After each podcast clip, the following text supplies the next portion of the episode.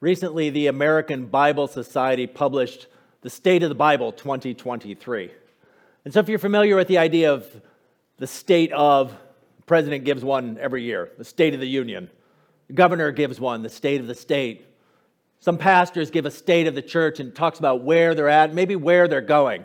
So, state of the Bible sounds kind of weird because well, the Bible hasn't changed. The Bible's still the Bible. And really, what the state of the Bible that the Bible Society puts together is about how are people reading the Bible? How are they engaging with it? How is it affecting them? And one of the things they looked at was how often are people reading the Bible? How much are people reading the Bible?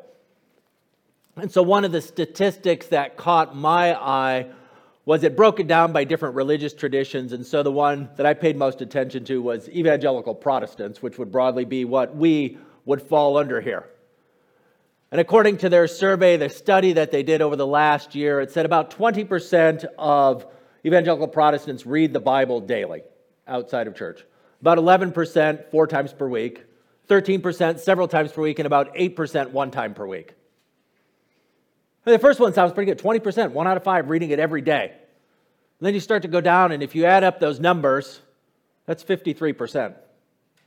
Which means 53% of the people are reading the Bible at some point during the week outside of church, which is good.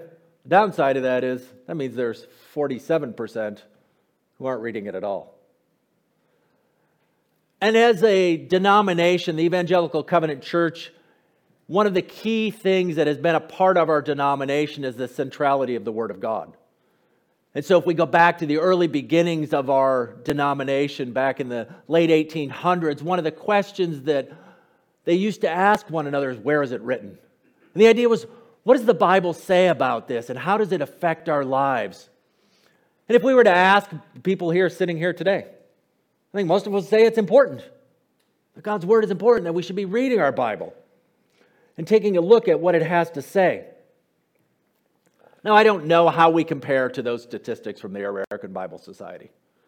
And I'm not going to ask for a show of hands. We're not going to do a poll or try and suggest how you all are doing at the time. But one of the things that I've learned over the years is we're often not as good as we think we are.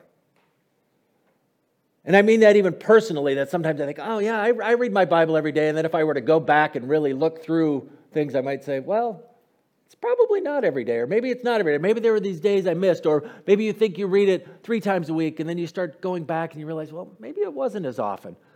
And now, my intent is not to start this sermon by making you feel guilty about not reading the Bible, but to start us to think about this thing that we know and I think generally we would believe the Bible is a great thing.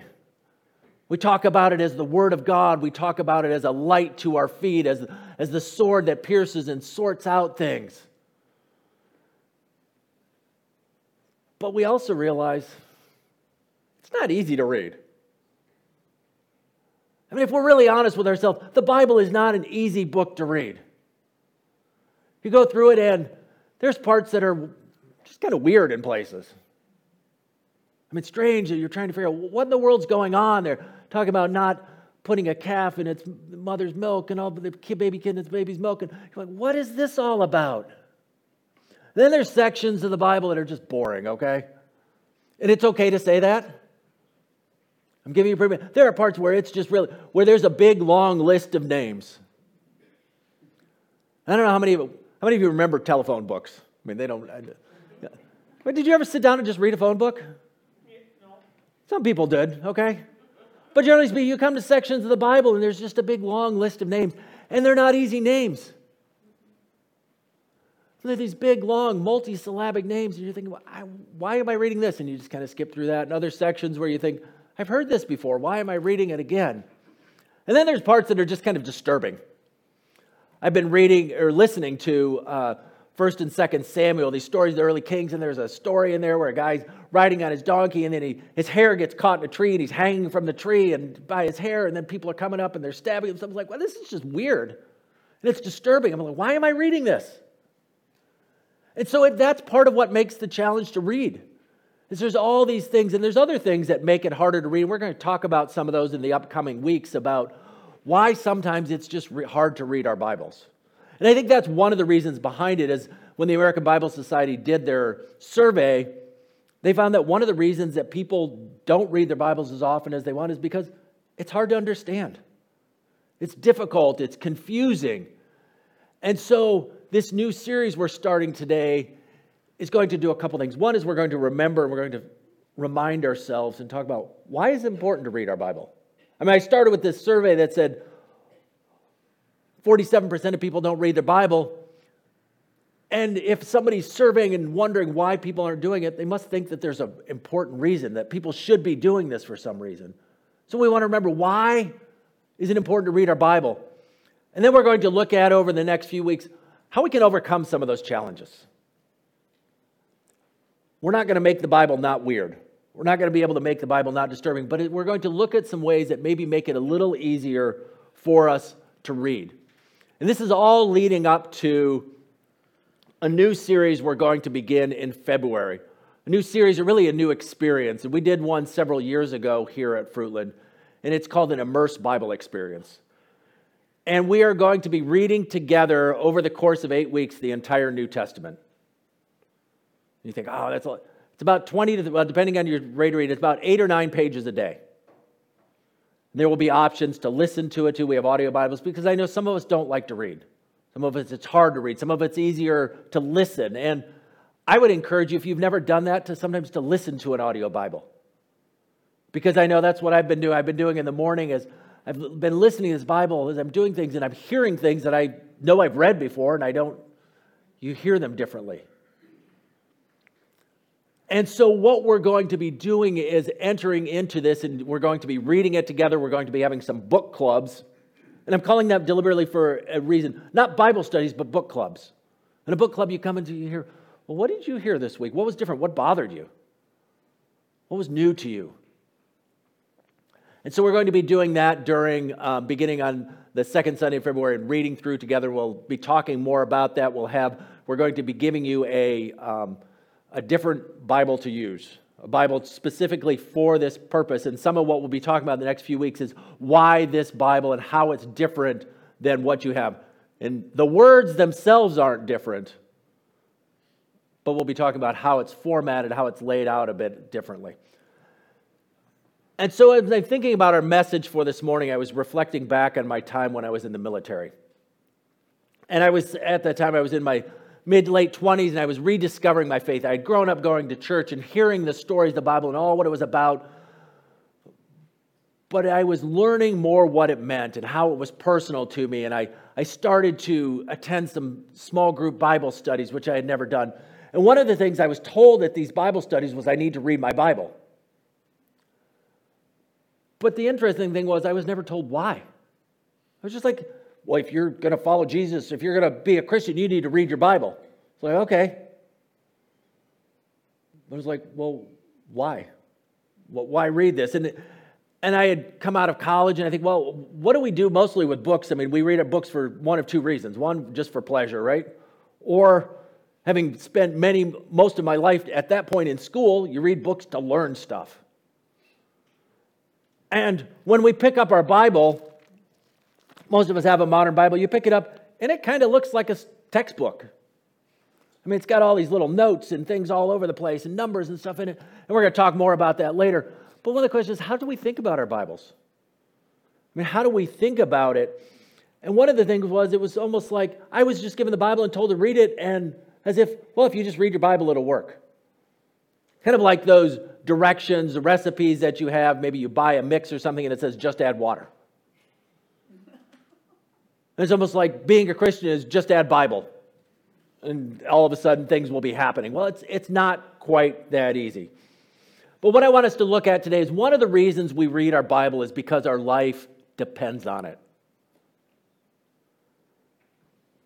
More specifically, and we should say better, our life depends on God and our relationship to God. And the Bible is one of the primary means to that relationship. So our life doesn't depend on the Bible, our life depends on, on God.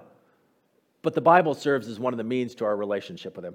So we're going to be looking at the passage that John read earlier from Matthew chapter 4, just the first part of that story.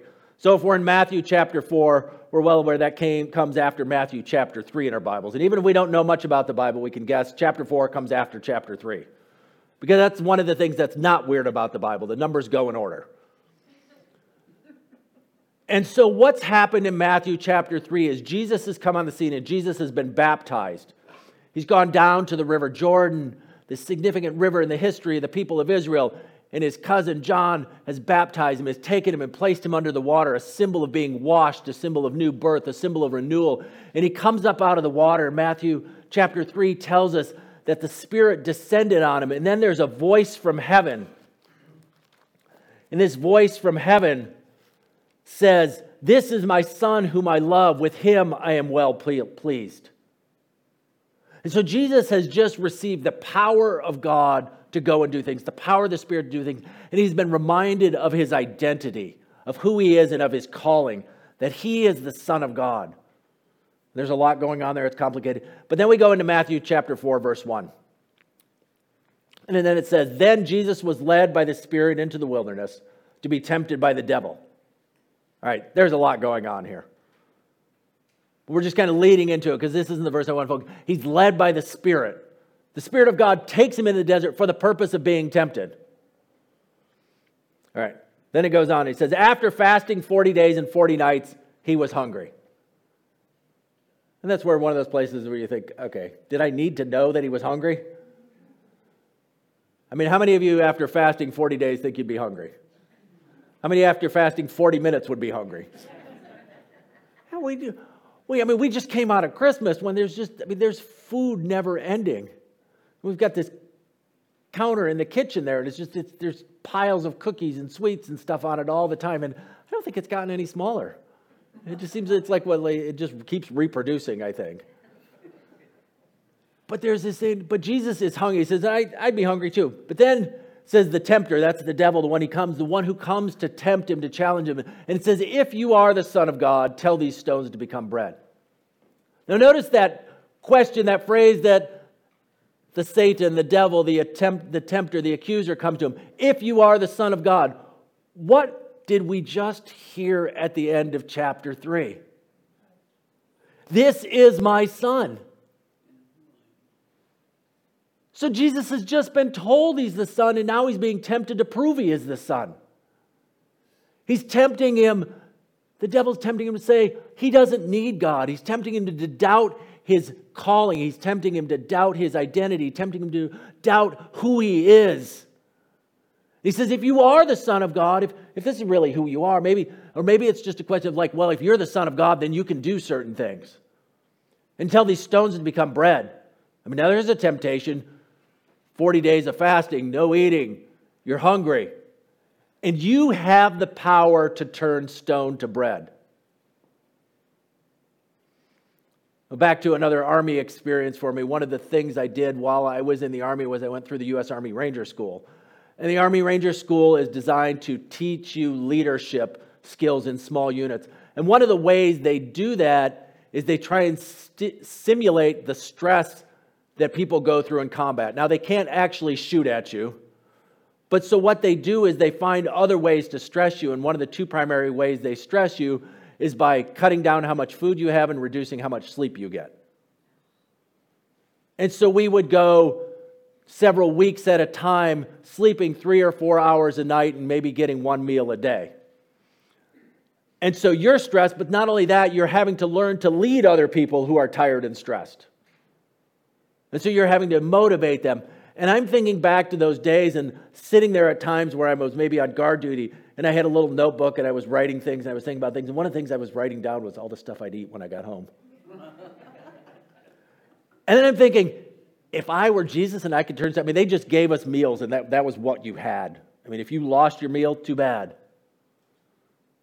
If you, they would go out, so we would go out for three days and they'd give us five MREs, these little meal packets. So you had five meals for three days. If you ate all five meals the first day, too bad. But if I could turn the stones into bread, I'd be good. And I was, I hadn't, I'd been eating some food. I hadn't gone 40 days without it. And so here's Jesus, 40 days without food, and he's tempted, and, and the devil comes to him and knows that he can do it. If you can turn these stones into bread, then go ahead and do it. Jesus answers him. It is written. In other words, he's referencing what God has been given previously in what we call the Old Testament or the First Testament, the revelation of God. It is written, Man shall not live on bread alone, but on every word that comes from the mouth of God. This comes from Deuteronomy chapter 8. I would encourage you to go back and read that, that whole story of the people of God in the desert. But Jesus is answering what's going on here, what this temptation is. He says, Man does not live on bread alone, but on every word that comes from the mouth of God. What's Jesus doing? He's pointing to God as the source of life. I don't think what Jesus is teaching is we have to have the right verse to quote. There is certainly something to be learned about the way Jesus responds each case in going back to what God has said. But what he's getting at here is a way of living. He doesn't say we don't need bread. He says, Man shall not live on bread alone. But he's saying there's more to our life than our physical body. What he's saying is we can't live apart from God. We can't live apart from God. We need God and a relationship with Him. And why do I say a relationship? Because when we speak of what do we use words for? Communicating, right? We're communicating. And so we talk about God speaking, God speaking to us. And speaking to us implies relationship, that God is relational. It's relational as known and being known. In fact, Jesus even defines eternal life as knowing in John chapter 17, verse 3. Now, this is eternal life, that they know you, the only true God, and Jesus Christ, whom you have sent. So, relationship with God is essential to life. And so, that's what Jesus is getting at here when he's talking about the bread. How do we know things about God? The Bible, right? As God, I mean, if God didn't tell us anything about himself, would we know anything? No.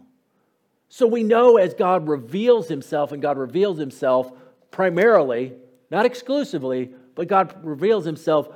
One of the primary ways is through the Bible. The other most important way is through Jesus. But how do we know about Jesus? Primarily through our Bible. And so, the primary way that we get to know who God is, God who is the source of life, is through our Bible. Our life comes from God in relationship with Him. And one of the ways we hear that is through Him speaking, through His Word, we call it. But I like the way that this quote puts it from Alex Goodwin. He says it this way We don't simply read the Bible to understand and learn, we read it to live. I mean, we often come to the Bible, we want to understand, we want to learn, and we study, we do all those things. But the main reason we come to the Bible is to live to enter into relationship with God, to, to get to know God, to begin to know Him better. Because the source of life, the only way we can have life and life eternal is through a relationship with God. And we enter into that through Jesus, but we learn about it, we enter into it, we experience it through reading God's Word. We get to know who God is, we hear who He is. It's not just simply coming to it and learning facts, but what Jesus has told us this is the bread this is what we need for life is to hear from God, to know him and to enter in a relationship. And one of the primary ways we do that is through reading our Bible or through hearing it. And so as we start in 2024 and we think about am I engaging in my Bible often enough? Am I reading it? Am I listening to it? sometimes we need to have a, a purpose, a reason to do things. Sometimes we start the new year and we decide we're going to eat a little bit better. We're going to exercise more often. We're going to sleep more. Maybe we're going to learn. And oftentimes, one of the things that keeps us going is having a why behind it and a solid why. Sometimes we think, oh, I'm going to eat a little bit better because I want to, I want to lose this much weight. And that, that sometimes works for a little while, or I want to be able to fit in that pair of pants that I haven't worn for 25 years, but I'm hanging on to because someday I'll be able to wear them. But what I've found and discovered is in my own experience and talking with other people, those kind of motivations don't work. But what if the motivation is, I realize I want to live a bit longer so I can be with my grandkids? And that's a solid motivation. And it can begin to experience say, oh, I'm going to adjust the way I eat, not, not worry about what, it, what I look like, but to say I can be healthy and live a little bit longer. And so the why behind reading our Bibles isn't so we can show off in front of our friends at church. The why behind reading the Bible isn't so we can answer quizzes and questions. The why behind reading the Bible isn't so we can go to the pastor and say, I read my Bible every day this week.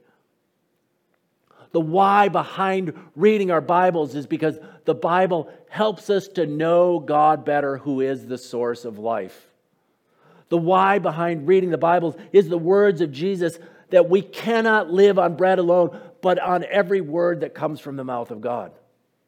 The why behind reading is to experience life through this. Now, this isn't to say that it's the only way. And it's a reminder that our life ultimately comes from our faith and trust in Jesus and through his death and resurrection. And that's where how we gain life. But we enter into that life, we experience that life, we learn to live what that learn to know what that life looks like through reading and engaging and hearing the Word of God through our Bibles.